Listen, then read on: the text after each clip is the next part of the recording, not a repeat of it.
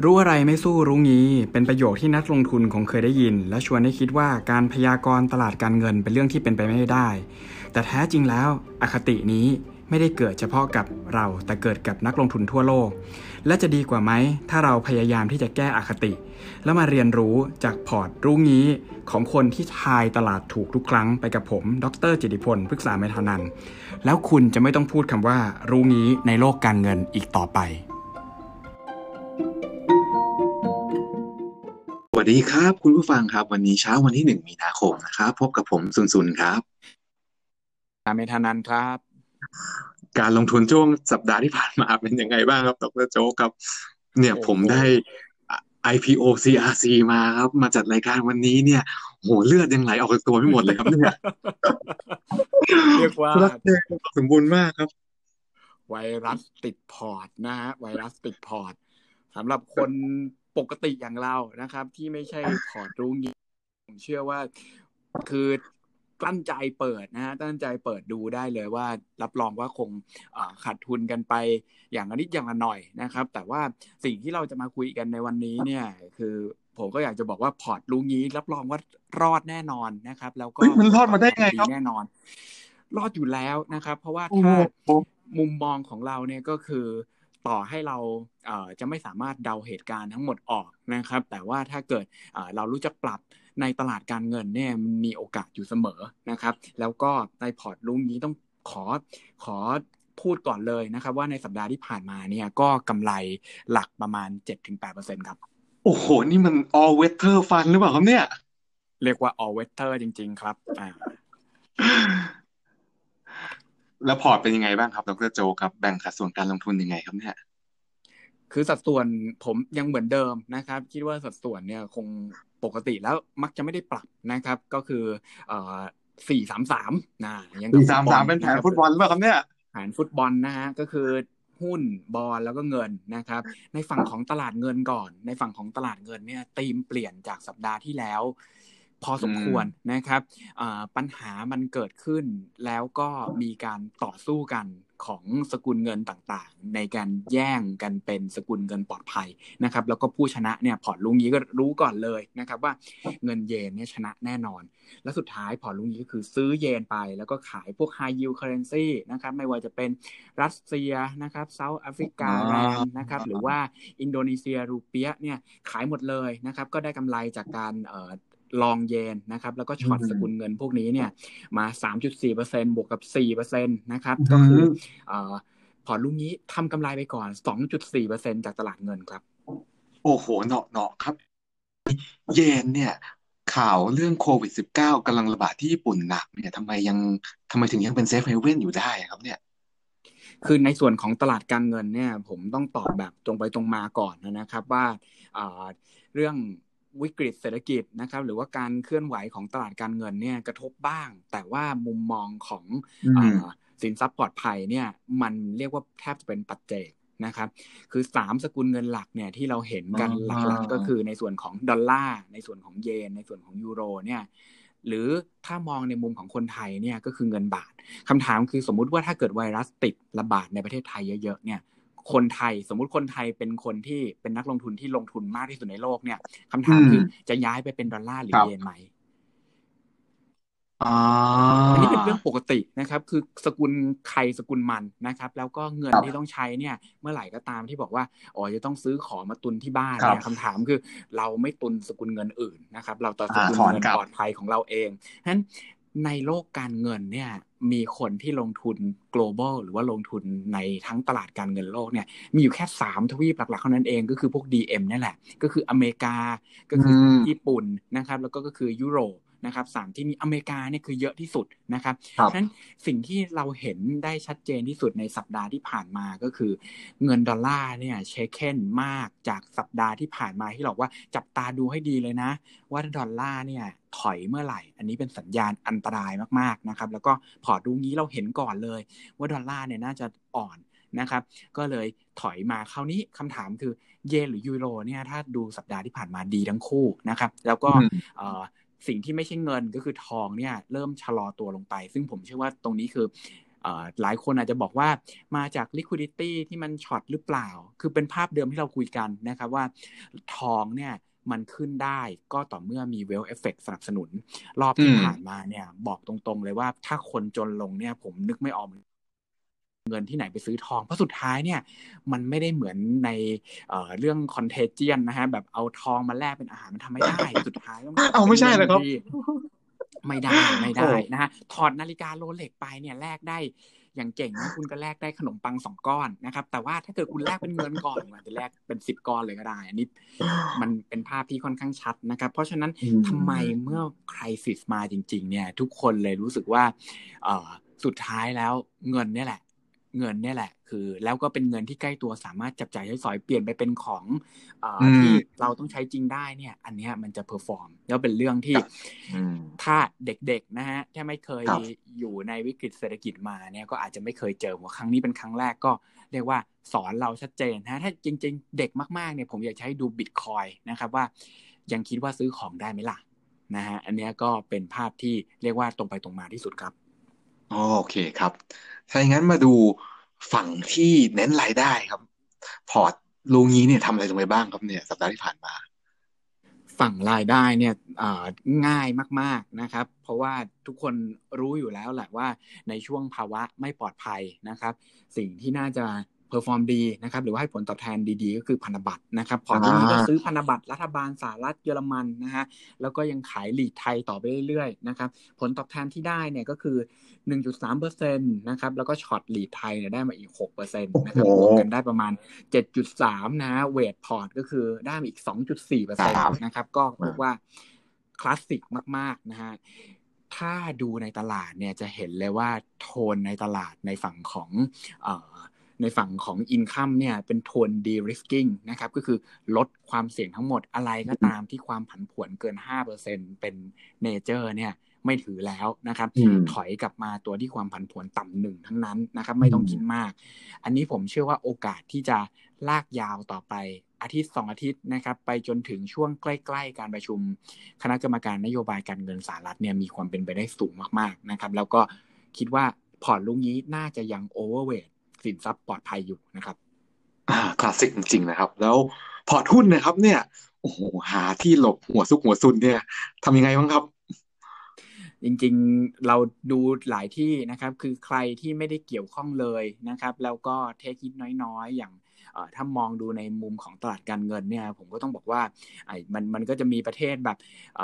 ยุโรป ถึงมิดเดิลอีสที่เป็นประเทศเล็กๆนะพวกนั้นอาจจะยังเกณฑ์อยู่บ้างคือลบไปละแล้วก็เด้งขึ้นมานะครับ แต่พอลุงนี้เราบอกว่า โอเคถ้าเราคุยกันไปประเทศแบบนั้นเนี่ย เดี๋ยวผู้ฟังจะบอกว่า โอ้โห เล่นซัดไกลเลยเปิดบัญชีไม่ทันนะฮะคุณปากีสถานผมบอกเลย ซื้อ ETF ก็ได้นะครับ แล้วก็พอร์ตลุงนี้เนี่ย กลั้นใจซื้อ ETF VIXY นะของ ProShares ก็คือ long VIX เลย ซื้อ VIX ก็ long VIX เลย ซื้อความเสี่ยงเข้าไปตรงๆจ้า จริง ๆ ถามว่าราคาแพงไหมแพงมาตั้งแต่สัปดาห์ก่อนแล้วนะครับ แต่ว่าครั้งนี้เนี่ย คือพอร์ตลุงนี้ก็รู้อยู่แล้วแหละว่า ความผันผวนไม่ลดลงอะ แล้วถ้ามัน on shore สหรัฐเมื่อไหร่นะโอ้โห รับรองว่า คนขี้กลัวเจอกับความกลัวเนี่ย มันยิ่งใหญ่แน่นอนนะฮะแล้วก็คู่หนึ่งที่พอร์ตลุงนี้จัดเลยก็คือว่า long VIX short S&P 500 นะครับ ไม่ต้องไปดูว่าตลาดไหนมันจะแย่ หนักนะฮะคือคู่นี้เป็นคู่ basic พอเวลาอยู่เจอความผันผวนเนี่ย VIXY เนี่ยไม่ซื้อตลอดนะถ้าซื้อตลอดทั้งปีเนี่ยค่าใช้จ่ายประมาณ 23เปอร์เซ็นต์มันดีเทอร์เรตลงมาเรื่อยๆ แต่ถ้าเกิดเราซื้อเฉพาะเดือนที่มีความผันผวนเนี่ย จะเห็นกำไรอย่างนี้แหละ ก็เดือนที่ผ่านมากำไร 28เปอร์เซ็นต์นะฮะ ช็อต S&P 500 ได้มาอีก 11เปอร์เซ็นรวมกันแล้วได้ประมาณ เวทนะฮะผมเวทให้เลย พอร์ตนี้เกณฑ์จากฝั่งหุ้น 40%ของฝั่งหุ้นเนี่ย 16%นะฮะ บวกกันแล้วก็คือในสัปดาห์ที่ผ่านมากำไรไป 20%ครับ โอ้โห ไม่ธรรมดาจริงเนี่ยสุดยอดครับ แม้แต่ว่าในช่วงที่ผันผวนเนี่ยก็ยังมีโอกาสทำเงินได้นะครับ อืม สรุปนะครับ สรุปผมบอกก่อนเลยว่าในฝั่งหุ้นเนี่ย ก็ต้องบอกว่าพระเจ้าไม่เคยประมาทนะฮะ เรื่องโควิด -19 เนี่ย ไม่ได้เพิ่งเกิดขึ้นเมื่อสัปดาห์ก่อน นะฮะผมกับคุณสุนเนี่ยตามมาตั้งแต่มกราถูกไหมใช่มันเริ่มมีข่าวมาของจีน ถูกไหมคือเราก็ไม่คิดว่ามันจะเลวร้ายมาตลอด ผมคุยกับนักวิเคราะห์หลายคนก็บอกโอ้แป๊บเดียวจบแป๊บเดียวจบนะฮะคือผมก็คิดไว้ก่อนแล้วล่ะว่าถ้ามาแบบนี้สงสัยไม่แป๊บ นะครับ มาอีกสักพักหนึ่งก็เริ่มสับสนว่า เอ๊ะ มันจะไปติดที่อื่นได้หรือเปล่า อันนี้ผมก็ไม่สับสนละ ก็คือ โอ้ถ้าถ้าคนงงขนาดนี้รับรองมันไปติดให้ดูแน่นอนนะครับ สิ่งที่จะต้องเจอต่อไป ถ้าเราไม่ประมาทจริง ๆ เนี่ย คือตัวเลขเศรษฐกิจมันกำลังจะแย่ต่อมาคำถามก็คือ ผมก็ไปคุยกับนักวิเคราะห์บางคน ก็บอกว่า โอ้โห ด็อกเตอร์ ด็อกเตอร์คิดว่าตัวเลขจะแย่ ตลาดทุนมันไปก่อนแล้ว rebound ก่อนแล้วคำถามผมคือ rebound แล้วใครกล้าซื้อแล้วจะไปขายตรงไหน ในเมื่ออีกเดือนถึงสองเดือนเนี่ยตัวเลขมันแย่แน่นอนนะครับ คืออย่างน้อยการปรับประมาณการเนี่ยสิบถึงยี่สิบเปอร์เซ็นเป้ามันไม่ใช่เป้าเดิมแล้ว คุณจะบอกว่า V shape กลับไปที่เลเวลเดิมเนี่ย เรียกว่าคุณประมาทเกินไปนะครับ แล้วก็อย่างที่สองก็คือ ตลาดการเงินเนี่ย ผมบอกเลยว่า ตอนจบมันมีอยู่แค่สองแบบเท่านั้นเองนะครับ ก็คือติดกันทั้งโลก แบบแรกซึ่งตอนนี้เนี่ยมันใกล้แล้ว ผมก็ไม่ได้เชื่อว่ามันจะไปไกลกว่านี้นะคะคือ ตอนนี้ถ้าเอาแผนที่มาให้ดูเนี่ยเก้าสิบเปอร์เซ็นของโลกคือ คือรับสภาพว่าติดป่วยหมดแล้วนายทีนไปแล้ว ถูกต้องตอนนี้ที่เหลือมีอยู่นิดเดียวเองนะฮะก็คือในฝั่งของแอฟริกาที่ติดไม่ครบทวีปนะครับ แล้วก็ยุโรปบางที่ที่อยู่กึ่งกลางก็คืออาจจะอาจจะยังรอดรอดอยู่ได้ แล้วก็พวกทวีปที่เป็นเกาะนะครับ แต่ผมเชื่อว่าคือถ้า เห็นข่าวว่าลงไปในลาตินอเมริกา แล้วก็ลงไปในแอฟริกาเนี่ยคือจบตรงเนี้ยเพราะว่าติดทั้งโลกนะไม่ใช่จบเพราะว่าไวรัสหายนะครับ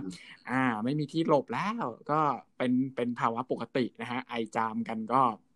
หาโรงพยาบาลกันเองนะครับ แล้วก็สุดท้ายเนี่ยก็คือ หรือ มีซูเปอร์ฮีโร่เข้ามาช่วย ปกติเป็นอย่างนี้นะฮะในฝั่งของตลาดการเงินก็ไม่ได้พูดให้ทุกคนกังวลนะครับ แล้วก็ไม่ได้ไม่ได้อยากจะบอกว่าพอร์ตลุงนี้นี่เรามาขิงกำไรอย่างเดียวนะ เราอยากจะบอกว่าเราเสียใจแล้วเราก็เป็นผู้ประสบภัยกับกับเหมือนกันกับทุกคนนะครับ เพียงแต่ว่าเราอยากจะบอกว่าถ้าจะหาโอกาสจริง ๆ ต้องหัดเรียนรู้นะ มันมีคนกำไรในสถานการณ์แบบนี้อยู่นะครับเราก็ต้องบอกว่า ธนาคารกลางจะกลับมาก็คือธนาคารกลางสหรัฐ ซึ่งกลางกลางถึงปลายเดือนมีนา เพราะฉะนั้นลองไปดูนะ ในช่วง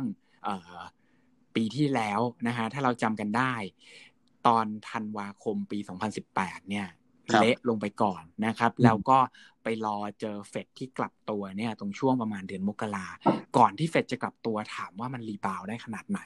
นะครับ ผมเชื่อว่า 20-30%กล้าได้ แต่ว่าไม่ควรจะต้องกล้ามากนะครับ ในช่วงภาวะปัจจุบันครับ โอเคครับ แล้วก็เรามาดูสัปดาห์หน้านะครับ ว่าจะมีเหตุการณ์อะไรบ้างนะครับ ก็วันอังคารก็จะมี Super Tuesday นะครับสรรหาผู้สมัครประธานาธิบดีของพรรคมาเป็นเรื่องการเมืองกลับมาจะ move ตลาดเหมือนกันนะ ถ้าเกิดว่า Bernie Sanders มีคะแนนนำใช่ไหมครับ แล้วก็จะมีตัวเลข ผู้จัดการฝ่ายจัดซื้อของทั้งจีนทั้งสหรัฐนะของของจีนออกมาแล้วนี่โอ้หนักมากเลยนะครับ เนี่ย อืม ลงไปสามสิบจุดนะฮะคำคำถามก็คือว่าจะกลับมาเป็น expansion ได้เมื่อไหร่ ถูกครับ ครับตอนนี้ก็มีตลาดแรงงานสหรัฐตัวเลขวันศุกร์เนี่ยครับ มีมุมมองอย่างบ้างนะครับ รอบที่แล้วเนี่ยตลาดแรงงานสหรัฐนี่คือสองแสนกว่านะครับ รอบนี้เนี่ยตลาดมองกันอยู่แถวๆประมาณแสนปลายๆนะครับ ก็เชื่อว่าส่วนใหญ่นักวิเคราะห์ก็ยังมองว่าผลกระทบของโควิด -19 เนี่ยต่อให้ไปแตะสหรัฐแล้ว แต่ว่าเพิ่งเพิ่งถึงนะครับเพิ่งถึงแบบถึงจริง ๆ ก็คือหุ้นเพิ่งลงเป็นสิบเปอร์เซ็นให้เห็นเนี่ยนะครับ เพราะฉะนั้นในฝั่งของตลาดแรงงานเนี่ยผมเชื่อว่าโอกาสที่จะโดนกระทบแรงๆเร็วๆเนี่ย ยังไม่ใช่คอนเซนแซสนะคะยังไม่ใช่สิ่งที่คนทั้งตลาดมองกันนะครับ เพราะฉะนั้นจุดที่ต้องเจอนะครับ ในสัปดาห์หน้าเนี่ยเราเห็นแล้วว่าความผันผวนจากการเมืองเนี่ยจะบีบเพิ่มเข้ามาอีกนะครับ ล่าสุดเนี่ยผมเห็นในฝั่งของ South Carolina North Carolina นี่เริ่มมีคะแนนของ Joe Biden เด้งขึ้นมานะครับ แล้วก็ Super Tuesday รอบนี้เนี่ย ก็จะมี Mike Bloomberg โผล่เข้ามาในสารระบบนะฮะโอ้จะแก้ตัวไหวครับเนี่ย มองมองแบบนักลงทุนเนี่ย คือ คืออย่าเพิ่งไปคิดนะครับว่าใครจะได้เป็นประธานาธิบดี หรือใครจะได้เป็นผู้เข้าชิงประธานาธิบดีกับโดนัลด์ทรัมป์เนี่ย เราคิดไว้ก่อนเลยว่าเรากล้าชนกับความผันผวนนี้ขนาดไหนนะครับ เพราะว่าในสัปดาห์ที่ผ่านมาเนี่ย เราก็บอกแล้วว่าธีมหลักก็คือลดความผันผวนนะครับธีมหลักเนี่ยย้ายจาก คิดว่าธนาคารกลางต้องลดดอกเบี้ยนะครับคือเลยเถิดไปแล้วว่า สรุปแล้วคือเชื่อว่าธนาคารกลางลดดอกเบี้ยก็ช่วยอะไรไม่ได้เลยนะกลายมาเป็นธีมลดความผันผวน ซึ่งเมื่อธีมนี้เข้ามาเนี่ย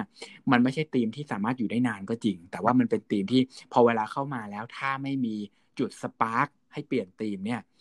ความผันผวนขึ้นสูง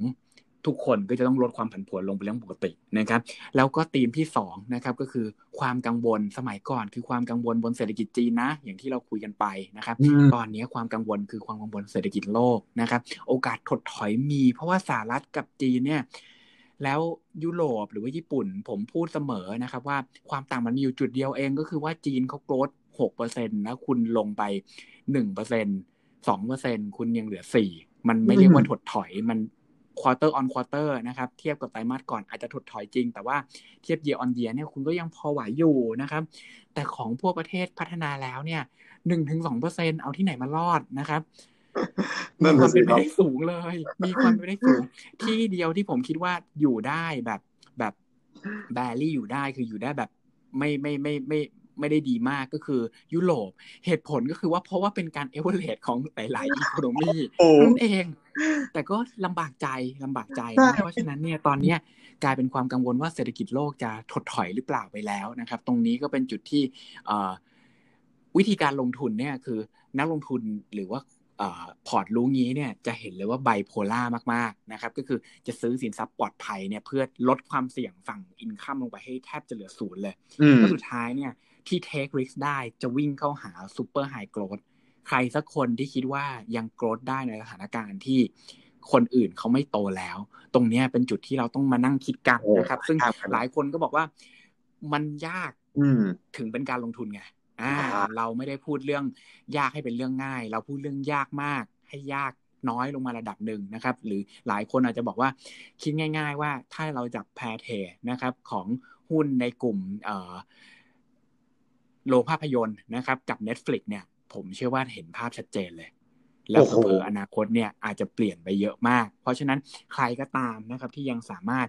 บี้ทำกำไรเติบโตได้ในสถานการณ์แบบนี้เนี่ย ผมเชื่อว่าจะกลายเป็นเอ่อเรียกว่าจะกลายเป็นยูนิคอนนะครับ เป็นตัดเลยล่ะติดปีกเลยล่ะ เป็นโอกาสเลยครับจริงๆนะครับ กลับมาในรอบนี้เนี่ยแล้วก็ผมเชื่อว่าหุ้นจีนคงมีอีกหลายตัวที่เราต้องคุยกันนะครับ ว่าจะขึ้นมาเป็นผู้นำได้ขนาดไหนนะครับ แล้วก็ธีมสุดท้ายเนี่ยสำหรับพอร์ตลุงนี้ก็คือ เมื่อสัปดาห์ที่ผ่านมาเราคุยกันไปแล้วหลักว่าดอลลาร์เนี่ยจับตาดูให้ดีเลยนะ ถ้าเมื่อไหร่ก็ตามเช็คเค้นนะ แล้ว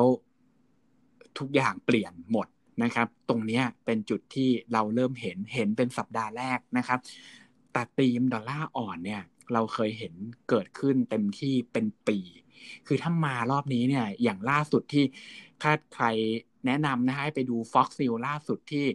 โดนัลด์ทรัมป์ phone in เข้าไปนะฮะแล้วผู้ประกาศพูดถึง